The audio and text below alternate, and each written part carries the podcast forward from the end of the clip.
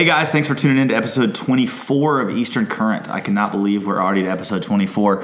This week, it's just a podcast recording. We're not doing a live show. It is Thanksgiving week and everybody's busy and with their families, so we thought it'd just be best to pre-record a podcast and just upload it onto the podcast platforms that we have and let y'all just listen. So we got a really cool show this week talking about how to become a better weekend warrior. For those of you that only get to fish once a week, maybe once a month, just some tips, tricks, and trends and whatnot to help you become more efficient when you're out on the water and hopefully catch more fish. And don't write this off if you are not a weekend warrior, if you get to fish all the time. I think listening to those that only get a little bit of time on the water to fish and are effective, you can learn a lot from them. It's obviously, if you're on the water every single day and you're not catching fish, that's sad. But if you're on the water every single day and still catching fish, you can still learn from those that are weekend warriors. I think it's silly to just write this off for that reason. But I want to jump into our sponsors for this show and just kind of our helpers, our co-promoters, and give them a shout out. First off, I want to thank iStrike Fishing. Just a great company. They make incredible jigs and other lures for inshore fishing. I want to thank AFCO, which is a great clothing company. I want to thank Marshwear, another clothing company. They kind of work together. Would like to thank CT Custom Lures. He's here locally in Wilmington. Ties incredible flies. Makes some great bass jigs, freshwater and saltwater lures and flies. Also would like to thank SeaTow. If you hit a sandbar and you need to get towed off before you get put on a qualified captain, give SeaTow a call and they will pull you off of the sandbar. And what else? So we got KBT Realty, which is Billy's realty group. Billy's selling houses now, so if you need to buy a house, give him a call. And then Eastern Angling, which is my guide service, my outfitter. I'm doing fishing trips here along the North Carolina coast, as well as hopefully starting to get into some more duck hunting here in the wintertime, as I'm not in Louisiana anymore. But without any more blabber from me, I want to bring on Jeff Kidwell and Cameron Pappas, the guests this week. They're two of my best friends.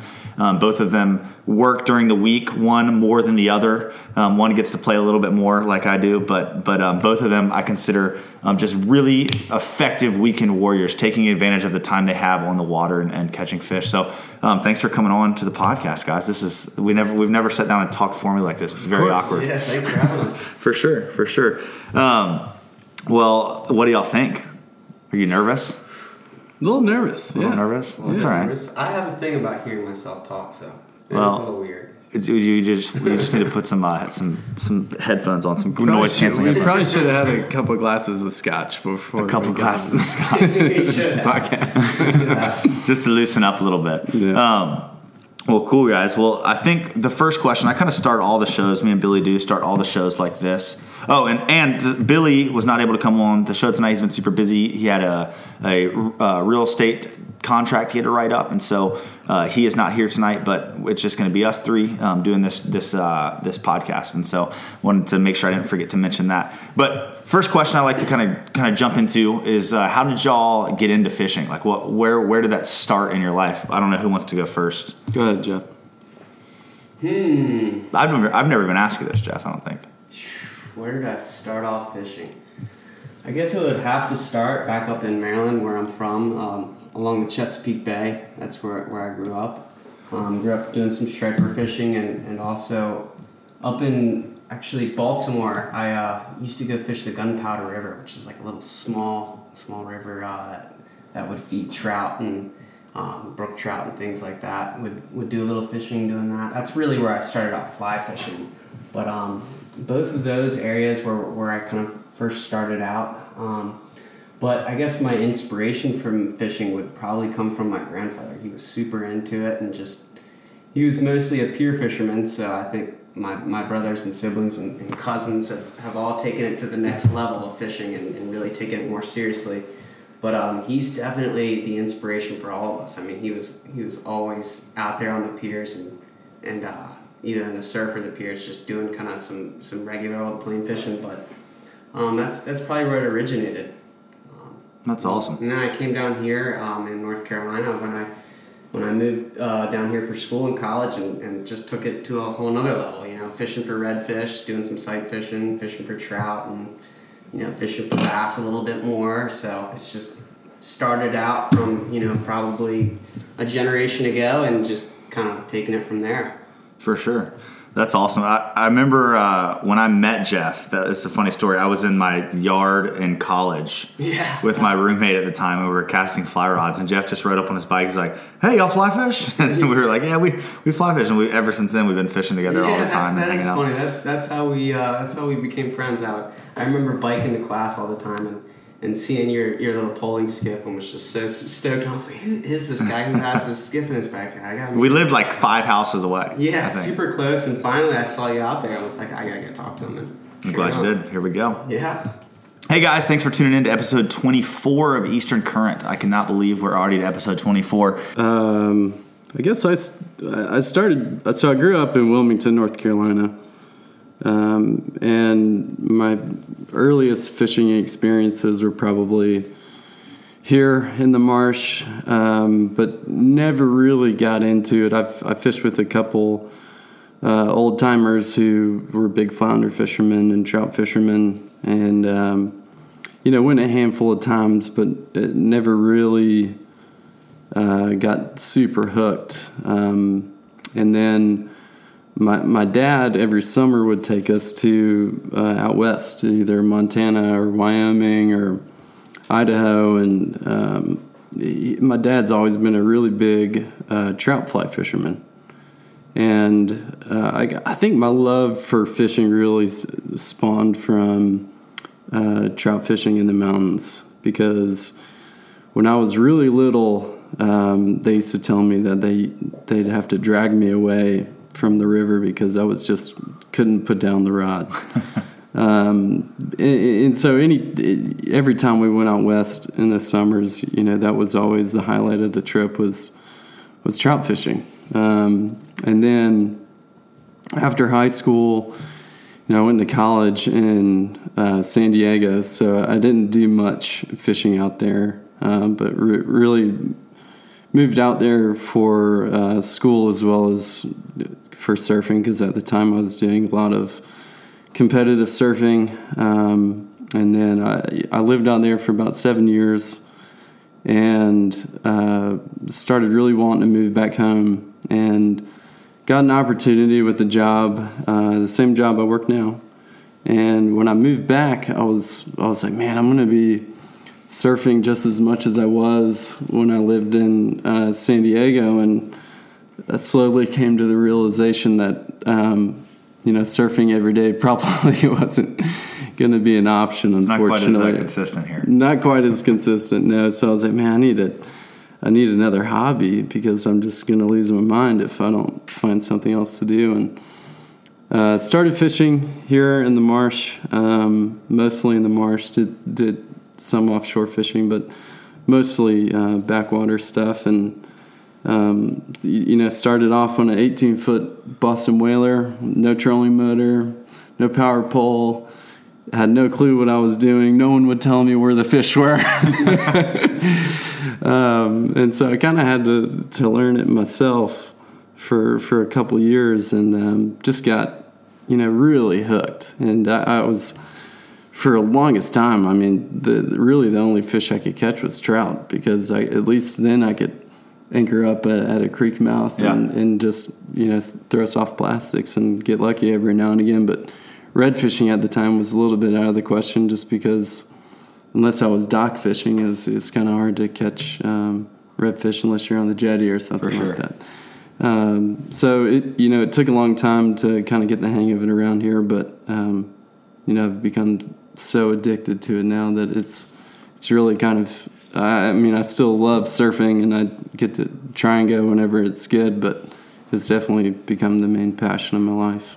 Definitely. I've seen that too. It's crazy how it gets you. It's like I feel like I didn't have anything like you did growing up that I was super passionate about and really good at, like that I put a bunch of time into. I mean, I liked hunting and I liked fishing, but as soon as my thing came, like as soon as I realized how much I loved fishing, it's like it's so hard to stop thinking about it, and you want to push yourself and learn more and more about it, and like become a better angler, become a better surfer, become a better whatever it is, and that it's like an addiction and a sickness to like just keep you going. Yeah, for sure.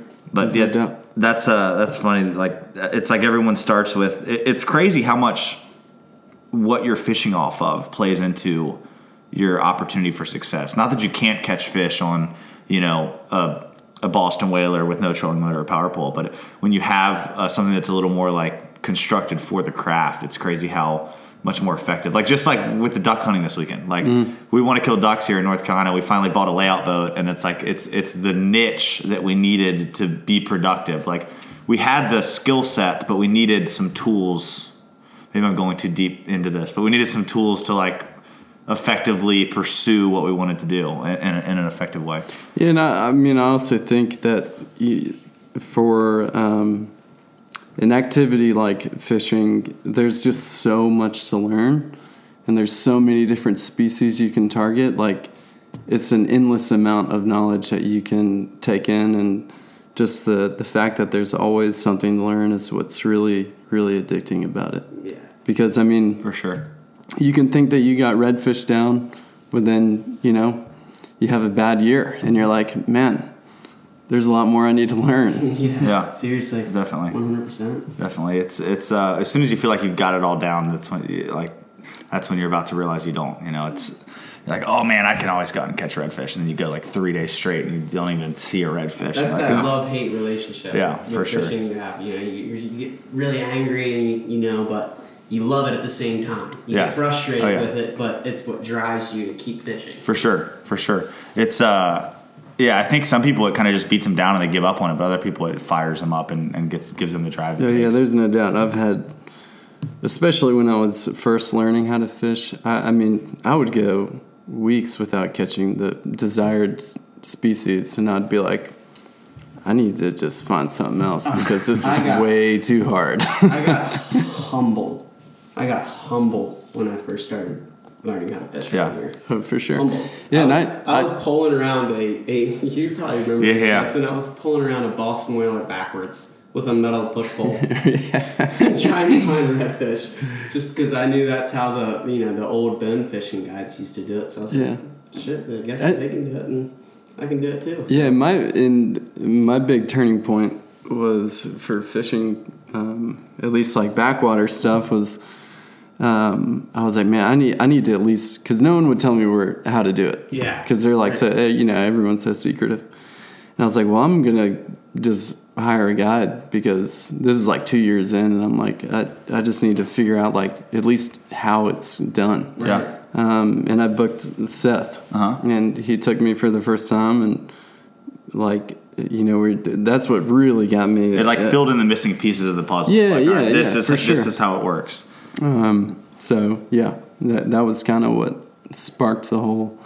That's essential. I mean, you have somebody like that being able to kind of just, you know, teach you how to find fish, teach you what to look for. Yeah, I mean that's gonna save you years. So you go out with somebody like you or I or Judson, especially. I mean, it's gonna. You're going to get on some fish. You're going to learn a ton, even if you don't, and you're going to get out there. It's going to be for sure. It's essential. It's crazy how much water is out there and how much water is dead water. It looks good, but you got to start to learn that spots are. And the guys that record the Salt Strong podcast, I hear them say this all the time. But I'm going to butcher it a little bit, but it's like spots are stagnant, fish are not, or something like that. But like spots don't move, fish move. But you've got to look for these. Remember the trends and learn the trends of like. The time of year, the weather patterns, why the fish are there, where's the bait, like all this stuff that plays into why these fish are there. And here, I feel like in North Carolina, fish are pretty much, you know, they're pretty much creatures of habit. Like if they're in a spot, if you find them in a spot one time, this is redfish, trout, flounder, any of these inshore fish that we have. If you really pay attention to what's going on there, if you can remember the time of year, remember the weather patterns, remember the tide, and go back there, you're probably going to, maybe not every time, but I'd say 75% of the time, at least find a couple fish. Yeah, well, I mean, your chances are a lot better for sure. Yeah. You're spot on that. For sure. All right, so as weekend warriors, and I know that's such a lame term to use, but it kind of just describes, you know, someone that hits it hard when they get the opportunity to go fish. As weekend warriors, how often do y'all get to fish? I know, Jeff, you get to fish a little bit more than Cameron, but let's kind of dive into that and talk about that for a second. Cameron, why don't you hit it? You're the true weekend warrior. Yeah, you could say that. I guess that's kind of a dumb question because it's like, duh, I get to fish on the weekends. Well, I mean, I would say it depends on the time of year. I would say mostly, yeah, I'm only able to fish on the weekends, but in the summer when the days are really long, you know, you can definitely get out there in the afternoon and sling a topwater around for a couple hours before the sun goes down. Yeah. And then, you know, sometimes in the winter when, right at the time change, when you get some light mornings, when it gets light pretty early. Yeah. You can go out and, you know, try and catch some trout before work. But, yeah, unfortunately my work schedule is fairly stringent where I, you know, have to be there at a certain time and can leave at a certain time. So, yeah, I would say definitely season dependent, but most of the time just on the weekends. Cool. And, Jeff, you're kind of like the new and improved weekend warrior. Yeah, you could say you got the millennial job where you kind of get to work from home and you get a little bit more time and your flexibility. Millennial job, it's just a job where you work from home. Right. But a sweet job at that, and it gives you the flexibility to make money by just lying about your hours and go fish during the week, right? I'm just kidding. I wish. But yeah, I mean, you're spot on. I do have a little bit of a flexible schedule. I'm a programmer, you know, it's my day job for sure. So I'm able to kind of log my hours when I see that the fishing opportunities present themselves, which is very, very nice and very fortunate for that. And for the most part, I do fish on the weekends mostly, but yeah, I mean, when the weather is right, I get to sneak out there for sure, which I'm excited about. Well, that's kind of like a cool difference between the two of y'all's ability of fishing. Like, you get to pick the nice weather days to go out there and fish.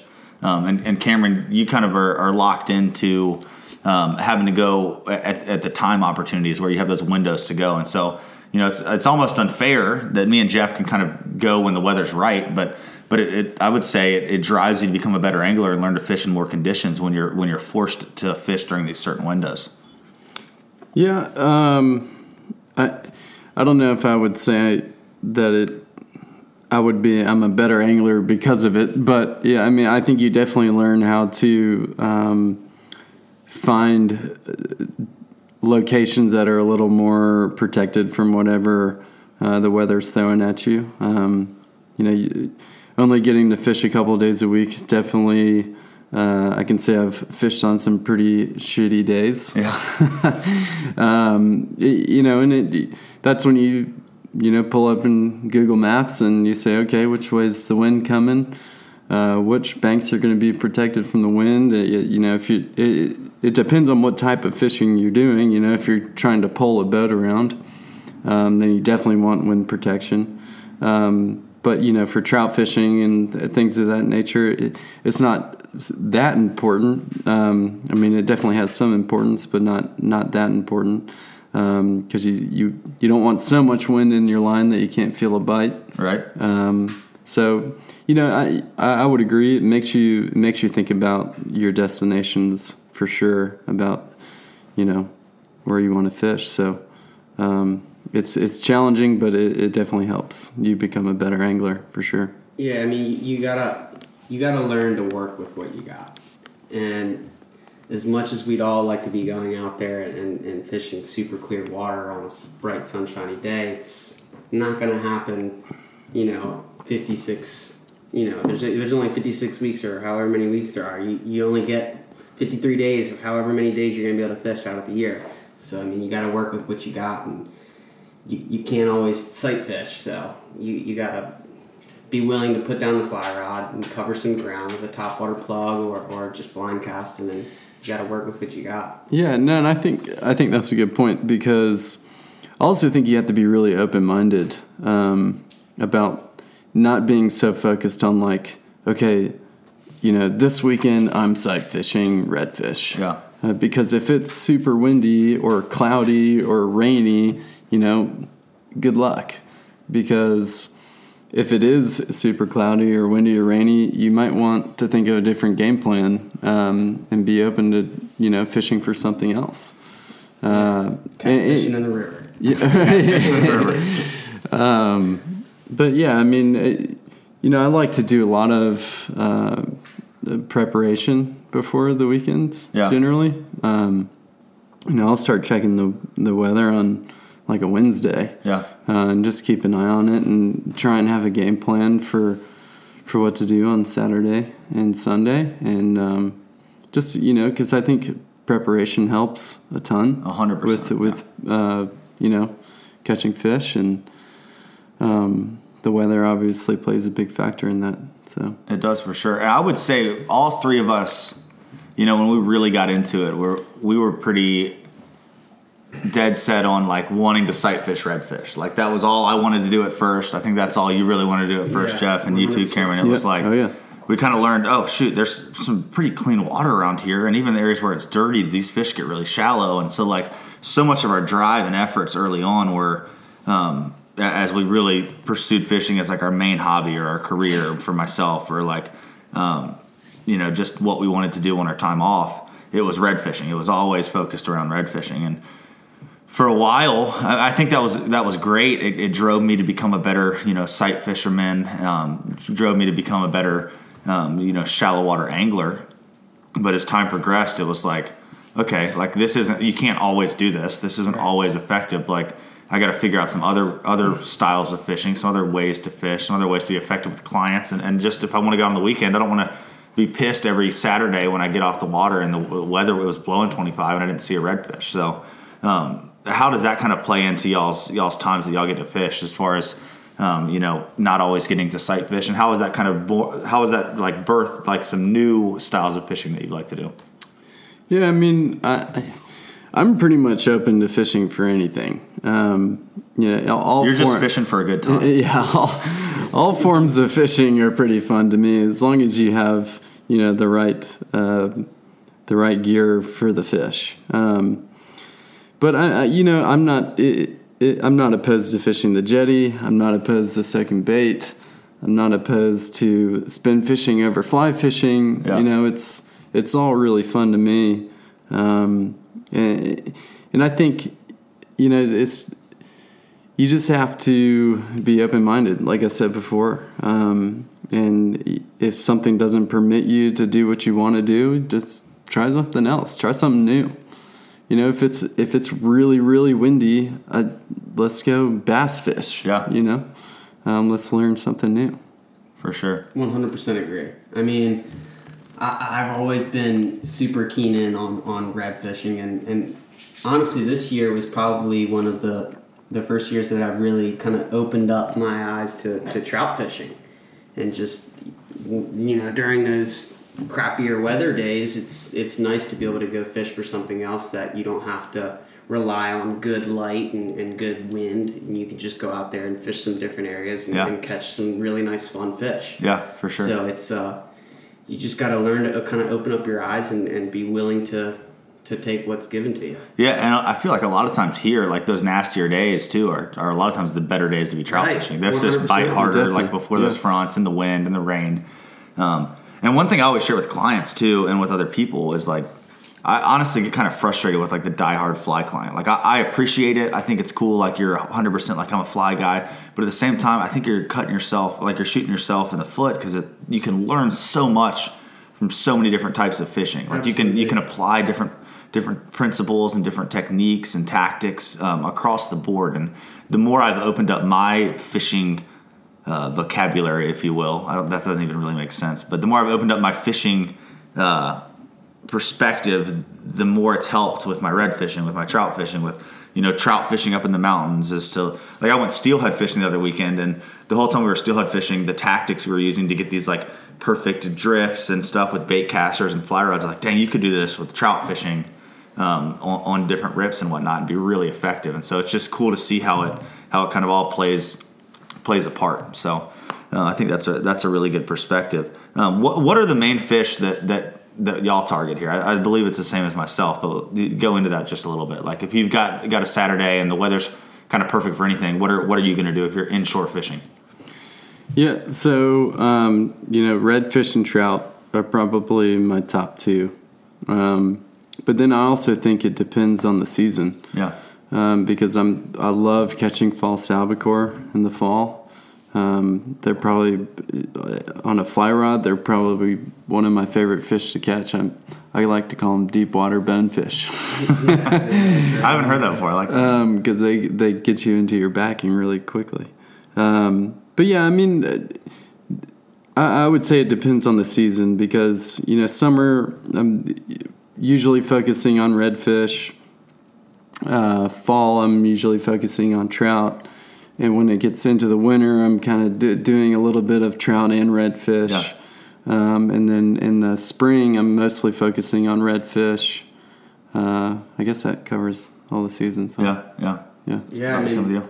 I mean, definitely. Yeah. What was the question again here? Kind of the different fish that you prefer to target around here in North Carolina. Yeah, so it's definitely depending upon the seasons. I mean, there's a lot of opportunities here, believe it or not. I mean, it's not just redfish and trout and flounder. Yeah. There's a ton of opportunities from, you know, you got your albacore, you've got your jacks, you've got your big bull redfish that come during your different seasons. You get your occasional tarpon. I've heard of a couple bonefish here and there. Yeah, some snook recently being caught. I heard about that. Yeah. Who was that? That was up in Cape Lookout or something? Cape Lookout, Bounty Hunter Guide Service, I think, called one. And I always see, like, Ricky Kellum up in the New River trout fishing. He seems to catch one or two small snook every year or small tarpon. So we do get some of the sneaky little some lost fish, yeah. They'll probably die with our cold winters. But and one fish I'd like to add to the list that I actually really enjoyed catching this year. And speaking of, like, bad weather days, the perfect fish to go out and catch if it's really windy is sheep's head.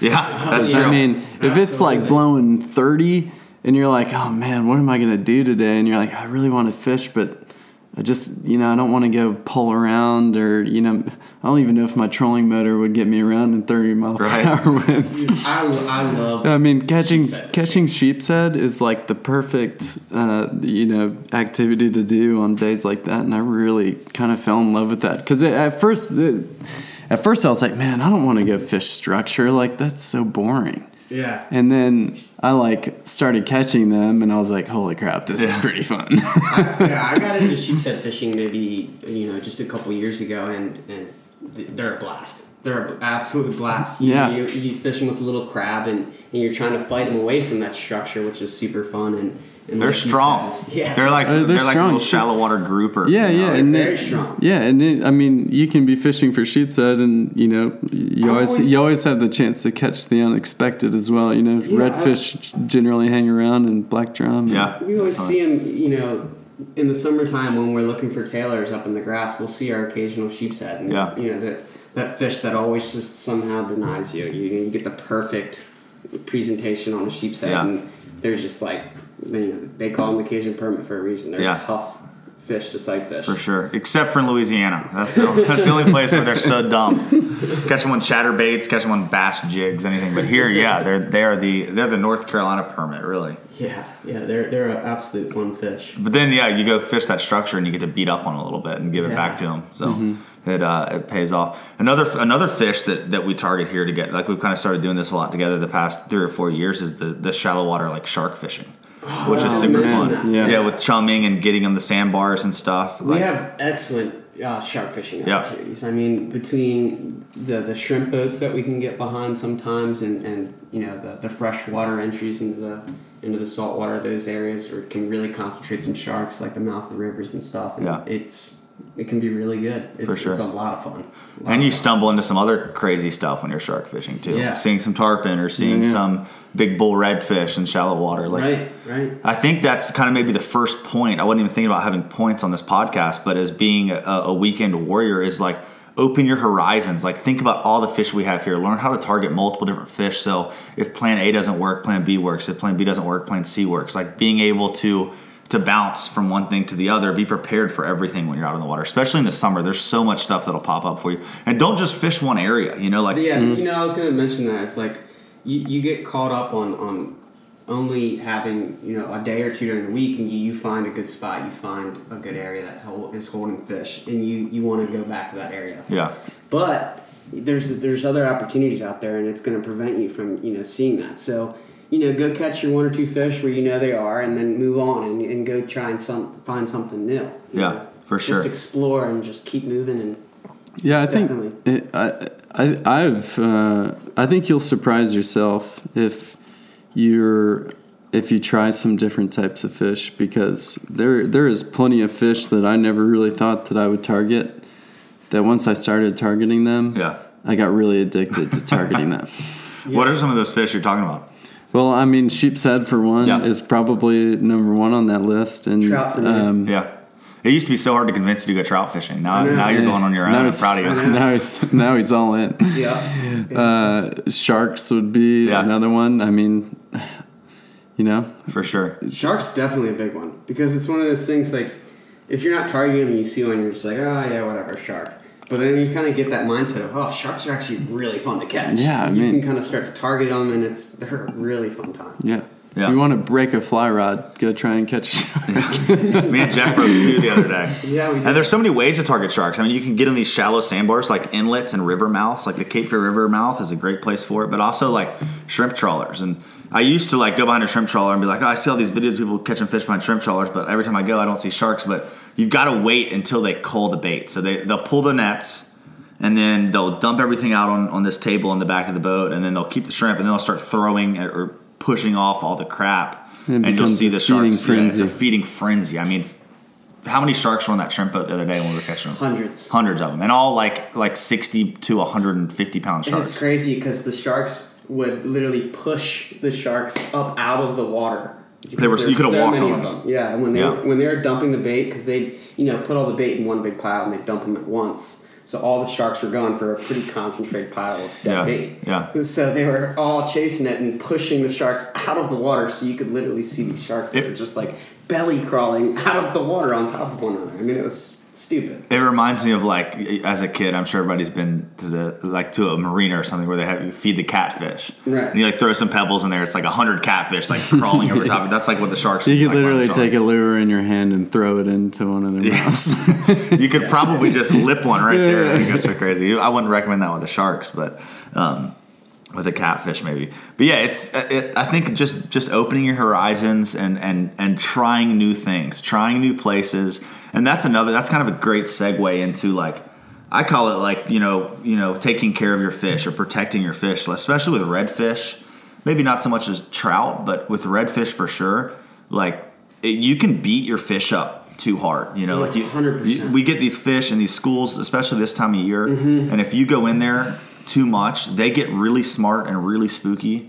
And, it's hard to get them to eat. And so, like, let's talk a little bit about maybe the way that you kind of target redfish in a school this time of year. Your philosophy, your redfishing philosophy.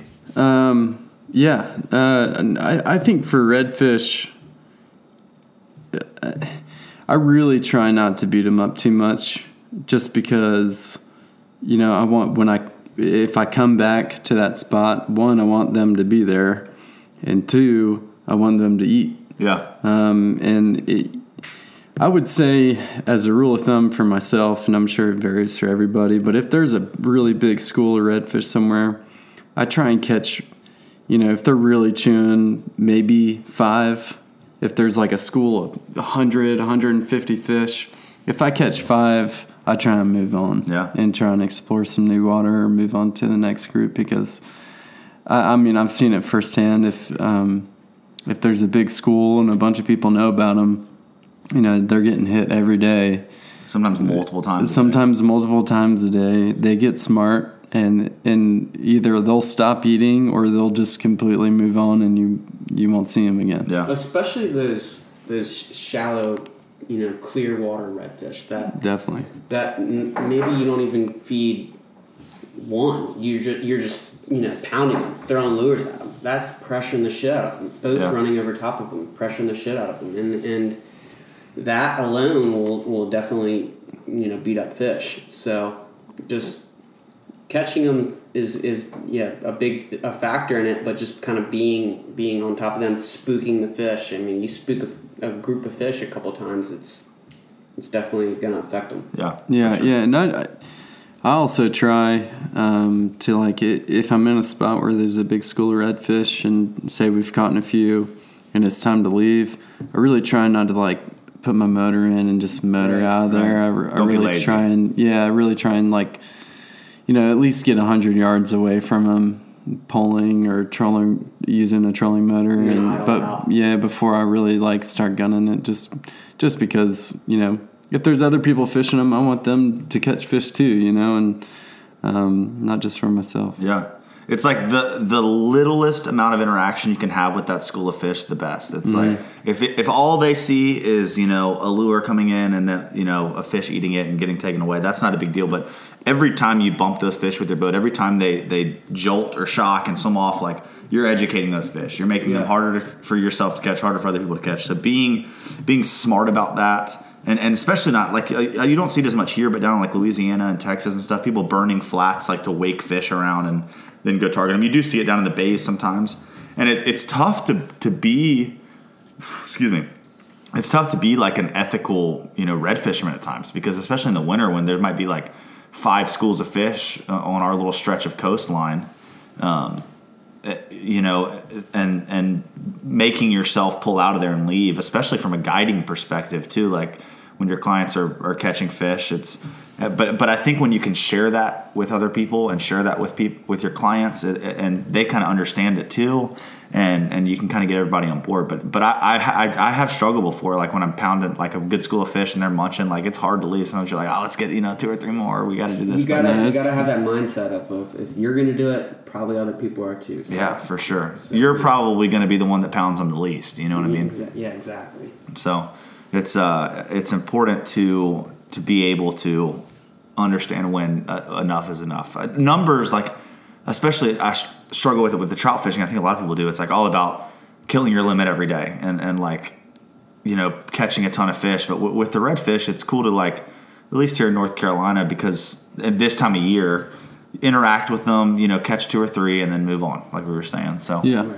Yeah, that's tough as a weekend warrior. You know, you want to. You want to catch your fish, and a lot of times you only find 1 or 2 schools, and you want to just, you know, catch your fish and have a good time. But, you know, as you know, only having a couple of days of fish, you gotta be willing to kind of explore and just, you know, venture out. Yeah, you gotta save a few for the next weekend. Yeah, so. Definitely, yeah. Well, let's talk about network, like a fishing network and a network of anglers that you talk with. I think this is one of the most important parts of being an effective fisherman, is you can't see it all every day yourself. You can't check every spot. And you and I, or us three, have a really good network together as far as staying on top of things and sharing information.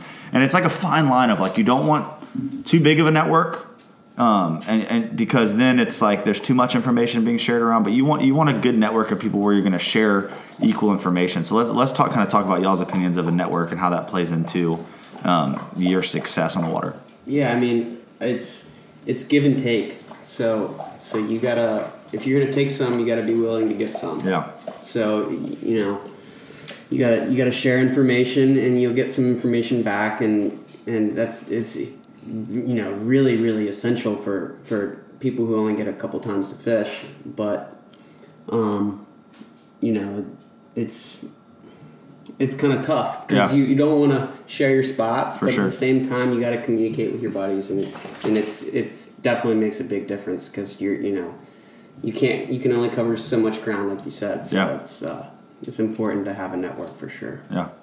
Yeah, I think, it's fairly easy for me, just because the older I've gotten, the less people I fish with, and not by choice really, just because, you know, people get burnt out or just uninterested, and so now I really only have, you know, 2 or 3 people that I fish with a lot, and that's kind of made it easy for me with, like, sharing information and networking. I don't really ever feel like, oh man, like, I'm worried about telling this person about, you know, where fish are, because they're going to tell 20 other people. You know, you definitely don't want, I mean, in my opinion, I would say, especially for redfish, you probably don't want to tell someone that you think is going to tell, like, 20 people, because, you know, no one likes pulling up to their spot and seeing, you know, 3 boats fishing your spot or whatever. Nice. But,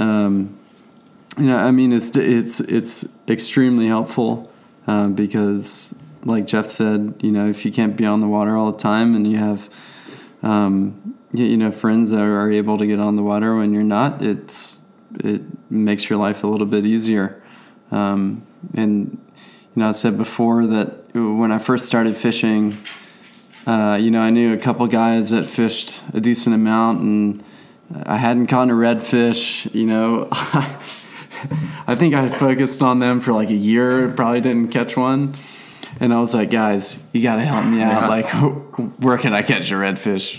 And they're like, man, I'm sorry. You know, I can't tell you. And now that I've gotten really into fishing, and a couple of them have been like, hey, man, where have you been catching those fish? And I'm like, can't help you out, man. Those same guys, yeah. Where have you been catching those fish? Yeah, you know, I think, you know, somewhere up in, you know, the New River. Yeah, for sure. Never fished there. I've never fished there. Yeah, that's it. One thing that I was just kind of thinking about this as we were talking, but it's a lot of people will listen to this and be like, okay, that's easier said than done. Like, all right, I need a network of people that are going to share information with me that I can share information with. But with social media and other things like that now, it's easy to find other people to fish with. Sure. And I would say, like, you kind of got to look for people that are in the same boat as you, like, almost no pun intended. But, you know, if you're someone that doesn't have a boat and you're targeting fish from the bank and fishing the surf and fishing, you know, at night and bridges and dock lights and all that kind of stuff, look for other people that might be in that same boat. Because, yeah, I mean, yeah, if you go to somebody that's fishing on their boat all the time, that's maybe fishing a different style, they're not going to be like, all right, I'm not going to tell you where the fish are. But if there's someone that you can fish with and you can, you know, fish kind of at the same level or the same style, I feel like you're more beneficial to each other. Right. You got to find someone that's kind of at that same level as you, not as like good or bad level, but just does the same style of fishing. Right. Goes back to that kind of give and take. But somebody that you can find that will give and take. To add to that as well, I think if you were really into something, like if you were really addicted to fishing and you're doing it all the time, whether it's by yourself or with somebody else, you're eventually going to meet people that fish all the time or as much as you do. Yeah. And, I mean, that's how I met both of you guys, is just from my love of fishing. And honestly, I mean, it's the most rewarding when you figure it out on your own. So, I mean, at the time, you were probably pretty pissed when your friend said, hey, you're on your own, buddy. But after you kind of put that year's time in and finally found fish for on sure. your own, you were stoked. Yeah. Yeah, and I mean, there were so many times I just wanted to throw my rod in the water and give it up. But, you know, it's like anything. The harder you work at it and you eventually get it, the more rewarding it is. Yeah, I would agree 100%. Having that network is it's so key. And I like to have a few different networks. Like, I got a couple guides I talk with, and you can't take, if you've got this network, say you kind of network with this one guy and you network with this one guy, but those guys aren't buddies. You can't be sitting there like passing their information back and forth. You got to be respectful of, you know, who you're talking with and who you're sharing that information with. And that's just a huge part of it. Like, so many times y'all have helped me out. I've been out guiding, and like, especially during trout season, I'm like hitting a couple banks that I caught fish on, and I'm struggling, and I'll text Cameron or Jeff and be like, hey, I saw you, where'd you catch fish yesterday? I wasn't on the water, or I was down south, or I was up north. And you're like, oh, try this bank at this tide. And, you know, you go in there and it pays off. And then you just keep track of when someone helps you with something, so you can throw them a bone too. I think the more effective fishermen we have, more people out there catching fish and caring about our resource, the better chance we have at, like, being a voice for conservation in our area. And I think that's what it all boils down to. You know, the better we are at conserving our resource, the less you're going to have to get help from others to find fish. It's just going to be, you know, there'll be more fish here. But that's a whole nother podcast topic that us three could dive into for a long time. So maybe we'll do it sometime. But let's talk about, how did you start finding fish? What were some of the kind of the things that started clicking? Let's talk about redfish and then trout. And none of us are like big flounder fishermen, so we're going to kind of leave that out of this. But how did you start finding fish, Jeff? Like, we'll start with you. You know, you get out there, there's tons of water around, and you're like, oh, man, this is awesome. And you start pulling around or start trolling motor around. You're like, where the heck are the fish? What were the things that clicked for you to get you kind of rolling into being successful? Finding whether or not. Covering ground. Yeah. Covering tons and tons of ground. However you can do that, depending upon what kind of boat you're in. Trolling motor's great. Yeah. Pulling around is not the most effective, but can be really good if you kind of know there might be some fish in the area and you can kind of approach them and get a good shot off on them. Yeah, polling is not great for searching. It's really good for if you know they're there and you can slowly and quietly be on them and then fish to them. But yeah, it's really just kind of covering ground and working with what you got. You can only sight fish and look for fish on a certain amount of days. So take those when you can get them and search and cover lots of ground when you got that clear water and good sun. How fast do you work through an area typically? Like if you're looking for fish, a pretty good. I mean, a lot of times I don't really love to do it, but a lot of times I'll kind of just slow idle and I'll have somebody be up on the bow and say, "Hey, I let's look for fish in this area. If we bump one, we'll immediately kill the motor and start pulling and kind of really work it slow." Yeah. But yeah, covering ground is essential. Sure. Just start up one island of the marsh and work towards the end of it. It might take a couple days. I think you're going to know that area and you're going to know where the fish aren't. Yeah, I think so many people get suckered into picking apart a spot that looks really good. You're going to a new area and you're like just really fishing it hard. But I'm more of like a kind of a power fisherman. I feel like, or try to be like, get in an area. Look at it real quick. I'm trying to get to the most productive area for my amount of time. Sometimes it sucks. Sometimes I mess up by doing that, but other times it pays off. Like maybe working through an area quicker than you're already working through an area could be beneficial for some of these weekend warriors listening. Like if you know there's fish there, fish it slowly. But if you're trying to just cover ground and get and locate good numbers of redfish or trout, hit a spot pretty quick and move on. Like look for those aggressive fish for trout, look for those quick bites and then pick it apart. Or with the redfish, kind of move through there until you bump into a school and sit back and pick them apart. Yeah. I think also give like some reasoning behind it. I want to fish a certain spot because of a certain reason. Yeah. And then you kind of make those connections. Yeah. So you scout some areas on Google Maps before and say, oh, this spot looks really good because it's this deep water that meets a bunch of small feeder creeks and kind of enters this deeper creek that runs a good area, and there could be a school sitting in there. Yeah. So you find areas like that and you go kind of just cover that ground, and most likely it's going to pay off. If you do that enough, it's going to pay off. For sure. What about you, Cameron? Yeah, I mean, it definitely depends on what type of fish you're going for. I think trout was really the first fish that I was successful at, and I think that's because I kind of understood mountain trout. Yeah. And I really think, people might say I'm crazy, but I really do think you kind of have to look for the same things. Yeah, definitely. Which is, creeks dumping out into bigger creeks where there's a big eddy and there's kind of water swirling or a little bit of rapids going on, just kind of water movement. And generally, if you hit enough of those spots during the time of year when trout are really chewing, your chances of catching them should be pretty good. Definitely. And for redfish, not that much different from Jeff. I think you just... I like fishing redfish in the backwaters the most. So, I mean, the last thing I want to do is waste a lot of time just, pulling around in a spot and for hours and hours and never seeing a fish. So I do like to cover ground a little bit quickly when I'm looking for redfish. Google Maps definitely helps, especially for low tide spots, I would say, because... any spot in the marsh that has like a deep hole on a low tide where the fish have to filter out of really shallow water as the tide's coming out and push into, spots where they still have water, Yeah. Chances of a redfish being there are better than, you just kind of going around blindly. For sure. So, but it also depends on the season again, because there's certain times of year where redfish are really schooled up and there's certain times of year where they're really spread out.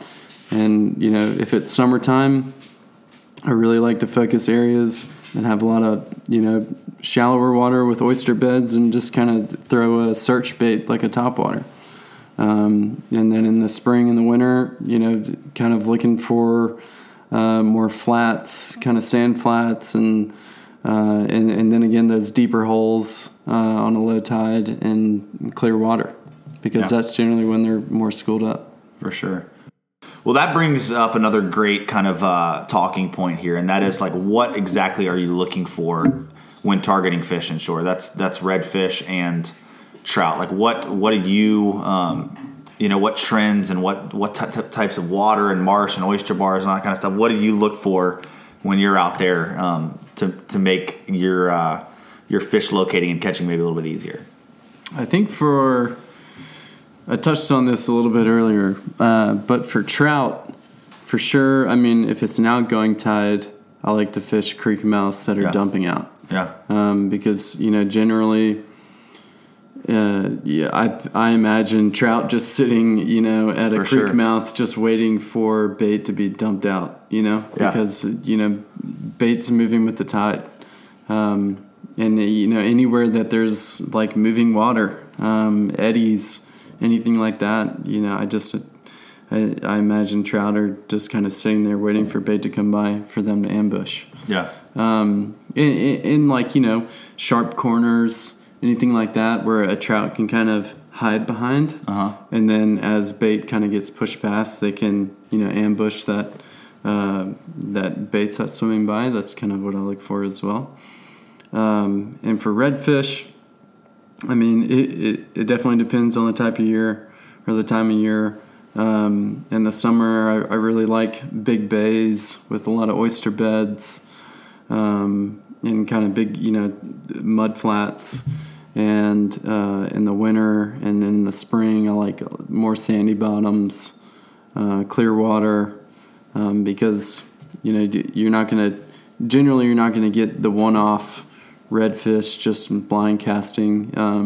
It's definitely more productive if you can find a big school of them, and you're not going to easily find a big school of them usually, but when you do, it's definitely easier to find them when it's clear water. Yeah, definitely. And I'll also add, in the winter, I definitely like to look for them in the surf. Yeah. Because you can find some really big schools in the surf every now and again. Yeah. And when you do, it's a good time. Another thing, too, I'm excited about this winter is the nearshore wreck fishing for redfish. Like, mm-hmm. I've never done it, but I've become good buddies with a guy that's like, dude, I had great success on redfish all winter fishing bait on the nearshore wrecks. Like, mm-hmm. A lot of our fish pull out of the inlets, sit on the beach, and I think they just trade between the surf on up against the beach and those nearshore wrecks. Mm-hmm. And sometimes they'll slide into the creeks, and they're moving a lot. They're mm-hmm. jumping from spot to spot, going and finding that bait. And you can also still catch big black drum and bull redfish that time of year on the wrecks in the wintertime. So don't think because it's cold and nasty out that those redfish aren't still going to eat. Sometimes I'd say the winter are some of our best days number-wise on redfish sometimes. You find a good happy school or two or three, and they'll eat pretty well. What about you, Jeff?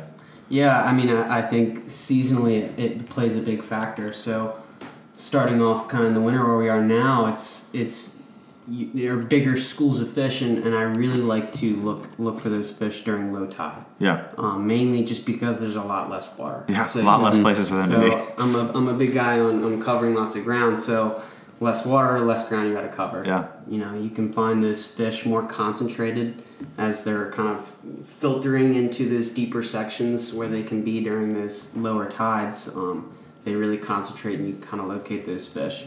During the summertime, that changes a bit in that the fish are a little bit more spread out. They're not really keyed in onto particular spots. It's kind of more of just looking for where they're kind of, bigger general areas of where they're hanging out. And, like Cameron said, that, big oyster beds are really, really nice for redfish, and bigger bays that are kind of flooded during higher tides in the summertime can be really, really productive.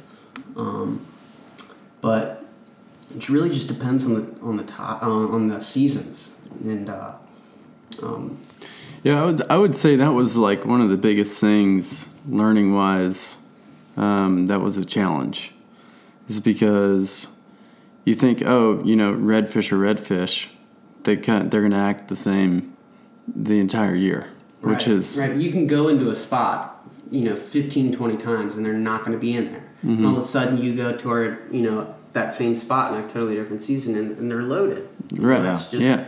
It's just very seasonally dependent. Just, yeah. You can't get caught up in the fact that redfish are in one spot, you know, all year round or not. Yeah. And, you know, I did say, you know, generally you'll find more schools in the winter in the spring, which I think is true. But, I mean, that's not to say you can't stumble upon a school of you know, 50 to 100 redfish in the summer because it, you know, it happens. It does. Meat grinders. Yeah, meat grinders. Top secret spot.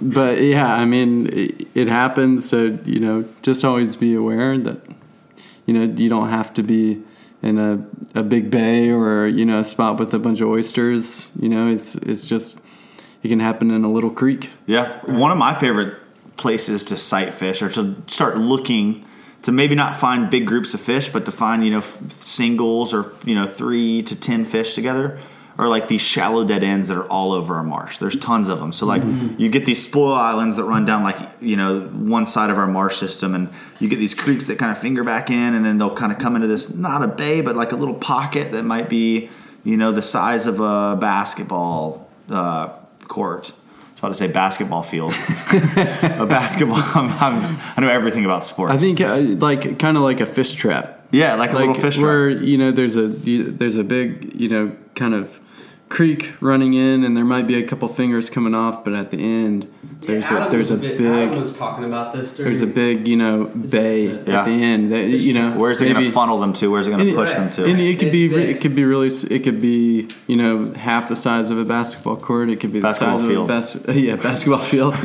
It could be half the size of a basketball court, and, you know, it's hard to say, but those are never bad spots to check. I mean, I think that's a really, really good piece of advice is finding those natural fish traps, those funnels, those areas where fish are going to just naturally, you know, think about how bait are just going to naturally concentrate and naturally funnel. For sure. And I like those shallow dead ends too for another reason, and it's like those fish feel safe in them. You know, they get all the way back into this creek, and it's shallow, and they know, like, all right, I've got deep water just ahead of me here, you know, 50 yards away, but I can sit back in here. I've got enough water to stay, you know, hidden from the ospreys, but I'm not going to be in this deep channel where the dolphins can get me. And there's also a lot of bait thinking the same thing, like pushing itself up and against the edge of these grass. So what I look for in those shallow dead ends is like a creek that just kind of comes up to one of these spoil islands, but also has maybe like a little bit of broken flooded grass that at like a mid to high tide starts to flood up a little bit. Those fish can slide up into that grass. In the summer, how many times do you, like, not on a flood tide, but on a normal high tide, you just see those fish kind of laid up right on the edge of the grass. Oh, yeah. They love those spots where they can feel safe but move out to feed when they need to. Yeah, especially like broken up grass. Not necessarily like really dense grass, but if at the end of a, you know, creek, and there's a, you know, an area that's kind of, you know, like a funnel, if there's broken up grass back there for whatever reason, they love sitting near broken up grass. They do. Man. Like, if it's really dense on the side, I don't generally see them there. But, you know, in the summer, you can pull up on some broken up grass, and there might be 10 redfish in there. Yeah, for sure. Another thing to mention is like water temperatures and stuff. Yeah. You know? Redfish are, and all fish are creatures of habit, and they like, you know, they're simple, right? They like, you know, temperature. They like temperature regulation, so they're trying to find the right temperature. They're trying to find bait, and they're trying to find safety from their predators. So thinking like the fish and trying to find those areas where they like to be comfortable in that temperature. You know, you don't want it too hot when it's in the summertime. Try and find those cooler waters, and try and find those warmer temperature areas during the wintertime. Yeah. So you just kind of try and put your head where the fish are and be the fish. For sure. Jeff, I think you're really good too, as well as you, Cameron, better than myself, at really looking into all these factors of temperature and weather and all these things that play into it. And one thing that I've started doing too is like, looking at water temperatures when I see these schools of redfish show up. You know, like, all right, this spot really loaded up with fish when, like, in the spring or the fall when it hit, you know, 68 degrees. It seems like, all right, now 3 years now it's been 68 degrees and these fish have showed up. And so, Cameron, I know you do a good job, and I've tried to start doing this more, but keeping a fishing log with all that information, barometric pressure, weather, time of year, tide, like, dive into that and tell us everything that you write down, what you look for, and like how that's played in over the years of your fishing to success. Yeah, so I guess I started keeping a fishing log about 4 years ago. That's awesome. And it's it's been really helpful. I mean, because a lot of times, it's Thursday and I'm thinking, all right, weather looks good. Where am I going to fish? And instead of being like, man, I know we caught a fish last year, or we were really into some redfish last year at this, but I can't remember where it was. Can't remember exactly the time of year it was, so on and so forth. So it's really helped me because, any time I catch a fish, I log it in a book and, write down the date, the water temperature, the spot, and the weather. Yeah. And it's helped for sure. I wouldn't say so much it's helped like, okay, the barometric pressure was this, the fish are going to be there again. It's more so the time of year, because, fish are, believe it or not, creatures of habit, and sure. Tend to go to around at least the same areas certain times of year. And, that's been a big help for sure. And also something that's like really... I would say it has made me more successful in actually just catching fish is just finding spots over the years that have had fish in the past and going there again the same time of year, the following year, because they might not be in the exact same spot, but generally they'll be somewhere around, pretty close by. Definitely.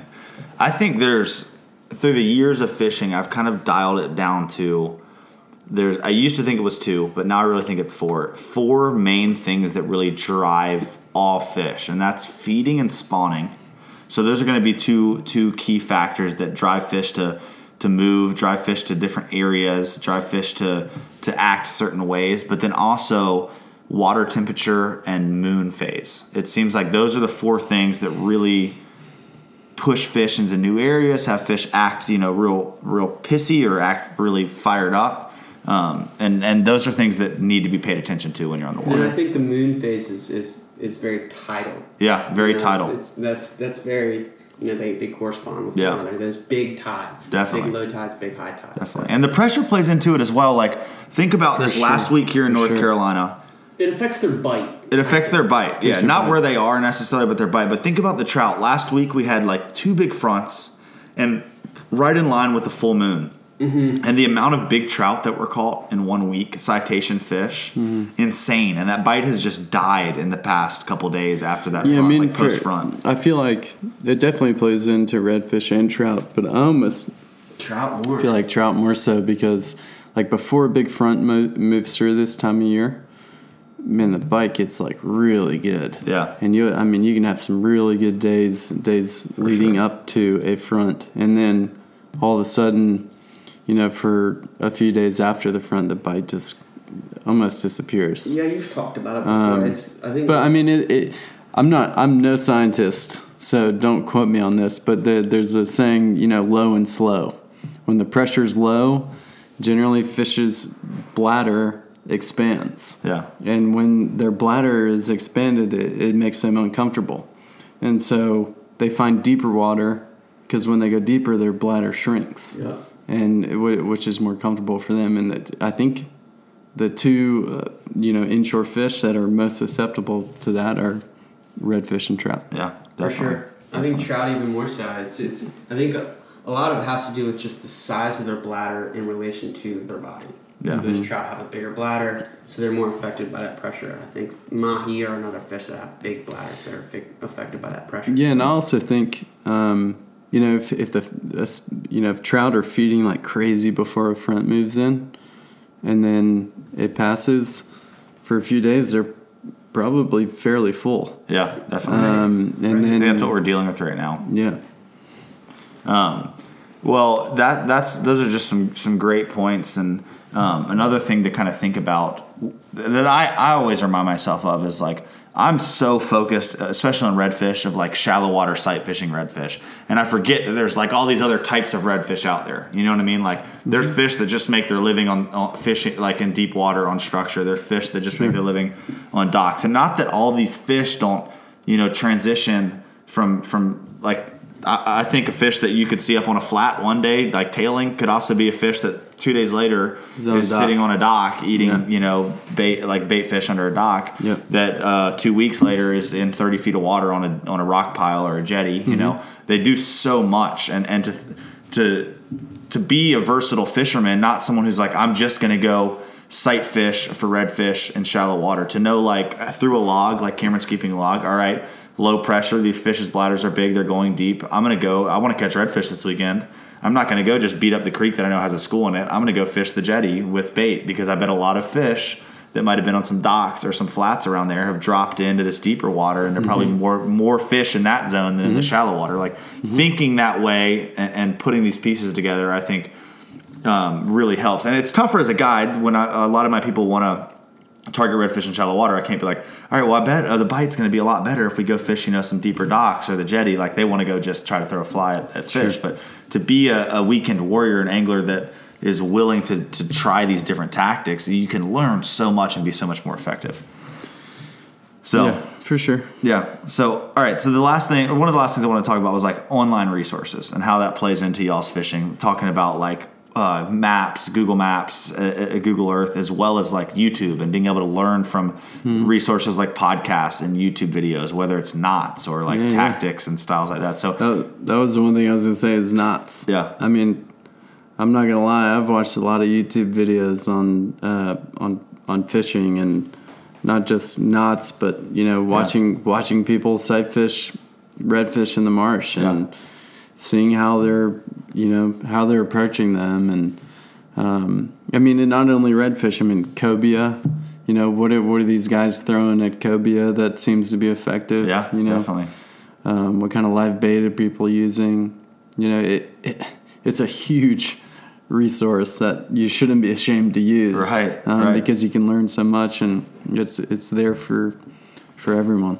Yeah, across state lines, there's different tactics for different fish that you're like, oh crap, we can do that here. Yeah, you know? Exactly. You can take a lot from what you learn from other people from different areas and bring them to home, and different species for that matter. If you're a bass fisherman, you can take a lot from people who are fishing the saltwater, or other way around, vice versa. So yeah. There's definitely a lot you can learn from online resources, including, you know, YouTube and weather resources as well. Yeah, you know, you're big on the NOAA apps and stuff like that. Yeah, absolutely. I'm always on that stuff. Just, you know, especially looking at the live winds and the live barometric pressure, the live water temperatures and things like that. Just and there's always aware. You've kind of shared with me too. Like, there's always like predictions. Mm-hmm. on tides, but then also understanding like what the tide actually did based upon the wind and all these other factors that play in. Yeah, no, Jeff turned me on big time to some really, really good weather resources that have like, I mean, because for the longest time I just had like a tide app. Yeah. I'm like, oh, this is what the tide is. Right.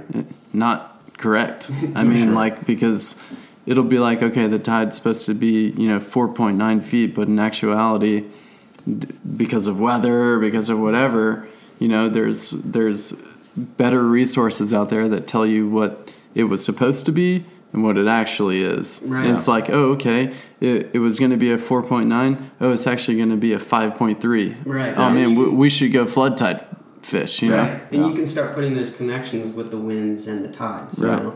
You got a strong northeast blow, you know you're going to get some water moving, and you can probably fish a flood tide when, you know, you normally can't. So it's definitely, you can start putting those connections together. For sure. What if people wanted to find that app that you use, or that website, what is that? So, I mean, for that, it kind of just depends on where you are. Yeah. You know, there's NOAA stations all along the coast that are they're bringing in live information, which a lot of those other apps are kind of getting their data from, and they're showing you what they make of it. But you can go get that raw live data feed yourself, and that's typically coming from NOAA, and you can kind of find those weather stations through their website. Okay, cool. And what is their website? NOAA.gov, NOAA.gov. NOAA.gov. Cool. Yep. And so for example, you could just kind of like search NOAA weather or NOAA tide station for Wilmington, for example. Okay, cool. And most likely it'll just kind of, you know, pop up all the different stations that are collecting that data. There's probably one out. There is one in the river. There's one like right off our coast. Those are the two.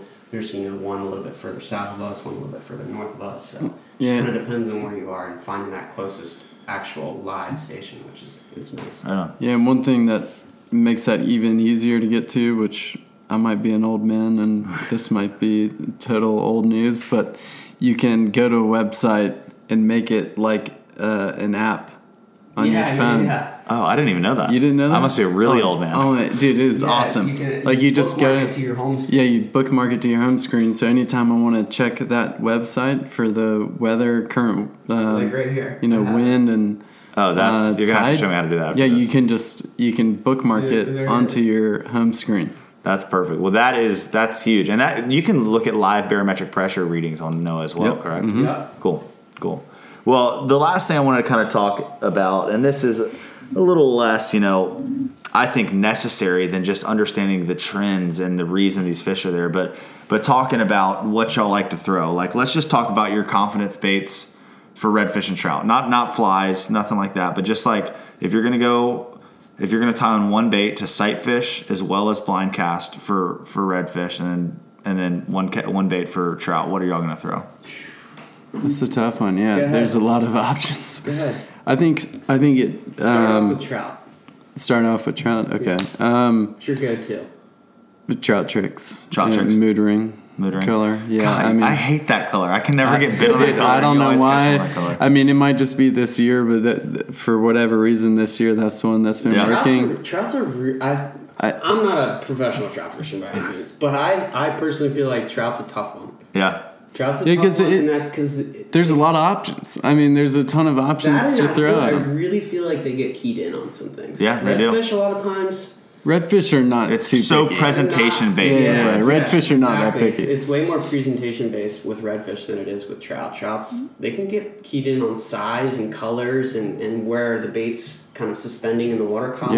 Yep, I mean, They're much more bass-like in that reason. Which I've really been turned on to them recently. Yeah. They do get finicky. Yeah, for sure. Yeah, I would say my favorite for trout, really, really early morning would be topwaters. Yeah, I would beat that. The smaller spooks. And then, once the sun gets up, I've had a lot of success with trout tricks in a variety of colors. Paddle tails in a variety of colors. Electric chicken can be a really good color sometimes. It's overlooked nowadays. It is overlooked. It's still such a strong color. It is overlooked. Everybody likes fried chicken. And I swear, some of the most high number of trout catches I ever had was when I really didn't know how to fish that well, and I was using an electric chicken curly tail that was a gulp. And awesome. I mean, other than the lizard fish just absolutely crushing that thing, I mean, I would absolutely, I had 70 plus fish. Well, maybe we should go back to that. Let's do that sometime. I feel like I'm catching more quality trout now on the lures I use now. But you're not catching as many because they're smarter, but you're catching more quality fish. Yeah. This has been a great year for trout. It has. It's been a great year to learn about trout, too. You know what I mean? Like, really understand them because there's a lot of fish around. Yeah, no, and the weird thing is, too, with trout is, like, you almost have to, like, if they're not being really aggressive, work your bait slower. And change it might feel, like, really odd to drag your bait on the bottom. It freaking works. But it can work really well. Every bite we had today on a soft plastic was it was a paddle tail and just reeling it just slow enough that it was just kind of dragging along the bottom with its tail kicking. Yeah, I mean, it's weird because, I can't imagine trout eating off the bottom like a redfish. But, they do it. They definitely do it. And so, like Texas, Louisiana, that's like those fish are, there's no current. They're more like redfish in ways. Mm-hmm. And, Here in certain areas in North Carolina, we're so focused on current. But as I'm learning more and more, it's like you don't have to catch trout in current. They'll be sitting in boat basins and dead water, frog water areas. Yeah, it's interesting. So what's your redfish bait? Redfish. I mean, my favorite one to fish with is definitely just topwaters. Yeah. Just because it's the most fun. Yeah. And especially kind of morning to mid morning, especially if it's a little bit calm. I really like throwing topwaters. I'm not going to lie, I will definitely throw a popping cork with a voodoo shrimp under it, which has actually proven to be extremely effective around here. Put a little sauce on there. A little bit of shrimp sauce on there. But, yeah, I mean, like we kind of talked about before, I don't think it's so much, especially because we do a lot of redfish sight fishing, it's not so much what you're throwing. I mean, you can throw pretty much any color of paddletail or jerk shad or gulp or, you know, whatever you are fancying at that point in time. But, man, if you put it in front of their face and lead them a little bit, generally they're gonna, if they're hungry, they're gonna eat it. Yeah, definitely. I agree. It's so presentation based, and I think it's also like, what do you feel confident with? There's so much that comes down to confidence, and also knowing your bait really well. Like sight fishing with redfish, I want to have made a bunch of casts with that weight jig head and with that soft plastic on there, so I know exactly what it feels like to throw at 35 feet. You know, how hard is it going to land? How much do I need to lead this fish? Like understanding and being confident and dialed in with what you're using is going to help a lot. And it definitely, like, there's definitely been times where I've been fishing redfish and they're more dialed in on a certain color. Yeah, definitely. And if, like, they're not eating for whatever reason, just, you know, switch it up. Do something like the complete opposite of what you're throwing. Oh, and then I did want to touch on, like, dock fishing for redfish. I've had, because for a long time I was only dock fishing because I didn't have the capability to go, you know, in shallow water. I have found schools of redfish that, like, I could throw a cut bait to, I could throw gulp to, and if they're on docks, man, they, like, would not touch it. Yeah. And as soon as I put a mud minnow on, it was like game on. Yeah, something that wiggled a little bit. Something that's like more natural and just kind of freaking out, and they just like, it's like candy to them. Yeah, definitely. Yeah. I mean, live bait's always gonna beat up. Yeah, but it's weird because, like, you would think, you know, redfish in the marsh, you know, will eat artificials generally pretty well. Yeah. But redfish on docks, for whatever reason, you know, that can be really turned off to artificials. Yeah. Yeah. I was talking to a guy the other day, actually Travis Overman, he's been on the show, and he was talking about his friend and the way that he dock fishes, and he's running a boat with a trolling motor, but he kind of, Travis was describing it as like power fishing docks, and I was like, that is freaking genius. But what he does is he gets a bunch of live mullet and jig heads. If he hears this, he's probably going to be pissed that I'm sharing this information. But he gets a bunch of live mullet and jig heads, and he goes with his trolling motor and just picks a stretch of docks, and just starts working down them and pitching the live mullet up underneath the dock and reeling it out, you know, kind of bumping it out like it was a soft plastic or something, and make 4 or 5 casts on a dock, maybe 2 or 3 casts on a dock until he hooks a fish, and then he'll stop and then he'll bait fish the dock. Yep. So he's like, then he'll switch to Carolina rigs or knocker rigs and pitch up underneath there and fish it. But instead of like, and Travis was like, dude, he's found so many groups of fish. Not like big schools. He's gonna be mad at me. Not big schools, but just, you know, sometimes big schools, sometimes, you know, docks that hold 3 or 4 fish. And same thing as spots in the marsh. If you find a dock that holds fish, it's going to hold fish more than just that one time. Like, I can't tell you how many docks have produced for me year after year after year. Yeah, oh, for sure. And so having a bunch of docks in your back pocket that you can hit on a crappy day is day very savers. Yeah, and especially talking about windy days. I mean, a lot of times redfish are on docks that you know, are in boat basins or or whatever, and those are great places to fish on really windy days. Yeah. And there's also a bunch of people that post pictures on Instagram that are very revealing about which docks they're fishing. And if you just pay a little bit of attention, you don't even have to go look for yourself. That's right. So it just keep your eyes peeled, and maybe you can just get a little free handout. But, Jeff, did you already share your favorite? No, you haven't. You haven't? I would say, as far as artificial goes, a white gulp shrimp is pretty hard to beat for feeding redfish when they're pretty finicky. I mean, if you're just covering bait with a suspending lure, I mean, a white gulp shrimp's pretty hard to beat, I would say. I mean, who doesn't love throwing topwater? Love throwing topwater in the morning. That's great, but you can't always throw topwater. A lot of times they're not feeding on that. So if I had to say one for redfish, go to when they're finicky, a white gulp shrimp would probably be it for artificials. But I mean, if I'm sight fishing, I'm probably not throwing that. Yeah. But if I'm searching and just kind of blind casting, I would say white gulp shrimp for redfish. Yeah, I mean, as far as search baits are concerned, if you have one person throwing a topwater and one person throwing a white gulp shrimp on a jig head, that's about as good of a combo as you can do. Yeah, you got two people on your bow doing that. I mean, that's it's a good way to cover through water. Yeah, because one pair, you know, with the topwater, you can throw it super far. So you got one guy covering, you know, a lot more distance, and then if they're not, for whatever reason, don't want top water, which can definitely happen, you at least have someone that's covering a little bit of area with something that sits a little bit lower. I really like those, the heavy Mirrordines for trout as well. Yeah. I really like those for trout. You can cover some good ground. They got a little bit of flash in them. Yeah. And they sink a little bit lower than the lighter mirror. You can work lures quicker and still have good connection with that bait. For sure. So, I mean, it's hard for me to speak to trout, but if I were to say for trout, I'd probably give it a heavy Mirrordine. Yeah, for sure. I do want to add one lure to my list, and Ben might strangle me, but... because he turned me on to it, but it's the red flake DOA shrimp. Oh, dude, you can't beat the red flake. Yeah, I mean, you just dead stick that for thing. Trout. And for redfish sight fishing, man. Yeah, redfish sight fishing, they eat the crap out of it. Yeah, they love it.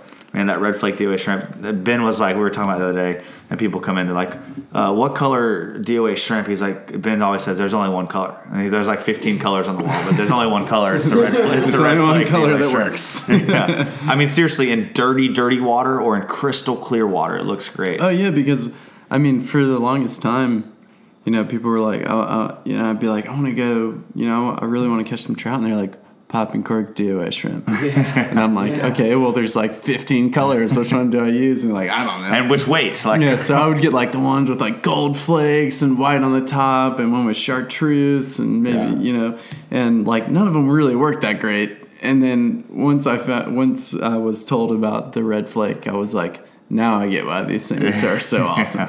I'm a sucker for soft plastic shrimp. Like, I've got a whole tackle box filled to the brim. Like, I can barely close it with all these different types of shrimp. And then, like, 3 sections in there are red DOAs. I never pick anything else out of there except for the red DOAs. But I'll still buy other shrimp and keep putting them in there, but I never use them. But I would say, as y'all were answering this, like, I was thinking, all right, if I had to just pick one bait across the board for everything inshore that I was doing, I think it would be a red bone trout trick rigged on a Texas eye jig. Because you can sight fish, you can fish in like kind of heavier cover, you can catch trout on it, you can shake that around on the bottom and drag it and catch flounder. It's not, it's just a trout trick, not the swimming trick. Okay. It really any of the Z-Man plastics and redbone. What's redbone? Is that it's like a baby bass color almost. Okay. It's kind of like a brown with some red flakes in it. Yeah, I know what you're talking about. Yep. But the redfish love it in shallow water sight fishing. Like, it's a good color there, down in the river, in the dirty water, up in the clean water.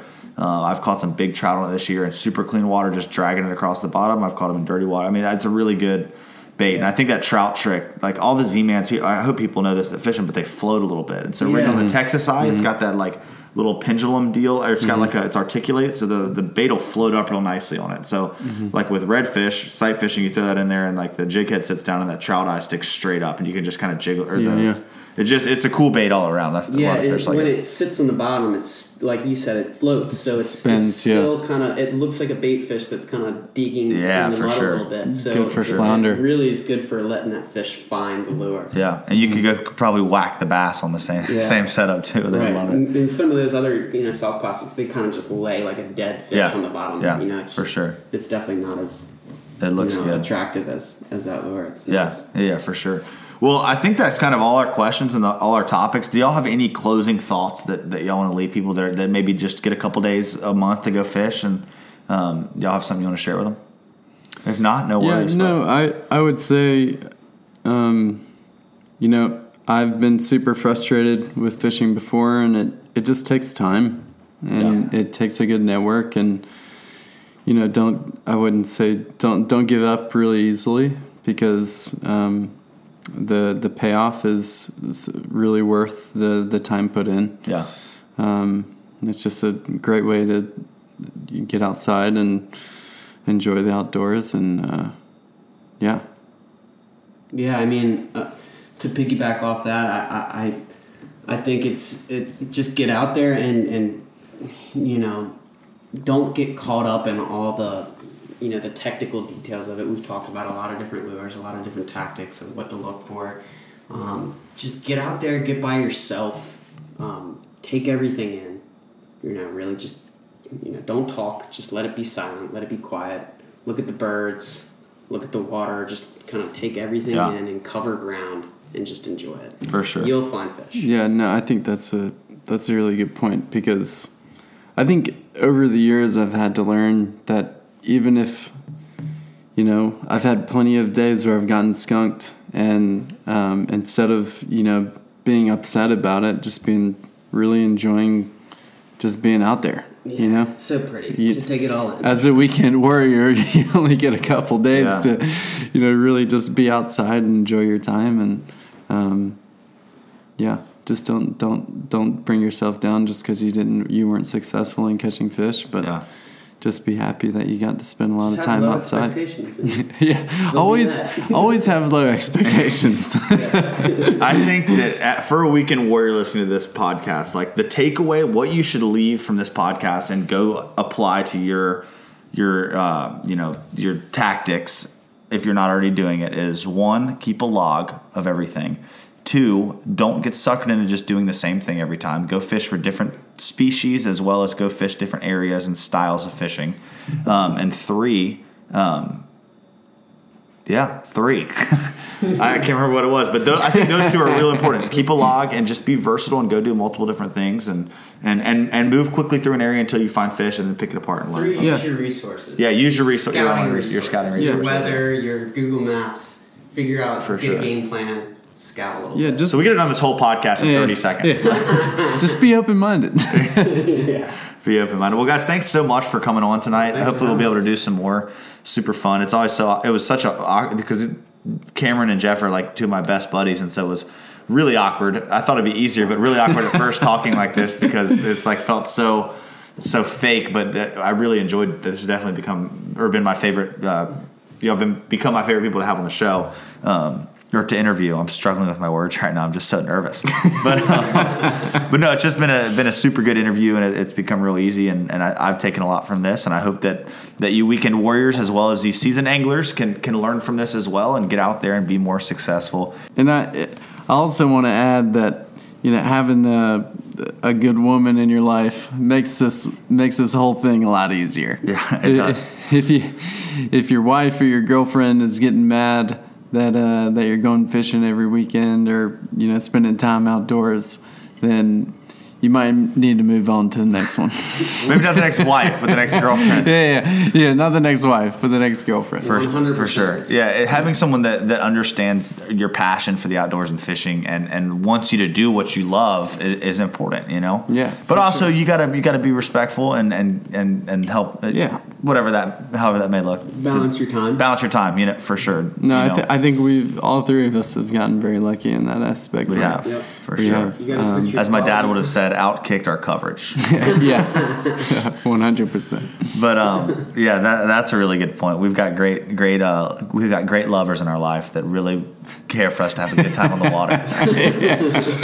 Well, guys, it's been super fun, and I hate we didn't have Billy on the show tonight, but he will be back next week, and we don't have that show locked in. I think we're probably going to be talking trout tackle, and transition from like fall trout fishing to winter fishing, and kind of like what you need to be throwing and what you need to be looking for out on the water. And we're going to be probably talking with, it's not 100% dialed in yet and nailed down, but with Chadwick of South and Anglers up at Topsail Beach, North Carolina, about that. He's a tackle guru, knows a ton of information, and just a really cool resource, someone who's guided and fished all over the world. And you'll be able to learn a lot from him. But thanks again for tuning in tonight. Again, this was episode 24 of Eastern Current, our first ever just podcast edition of this show. We're going to be doing more of these throughout the winter. But like I said, thanks for tuning in, and we will see y'all next week. Later.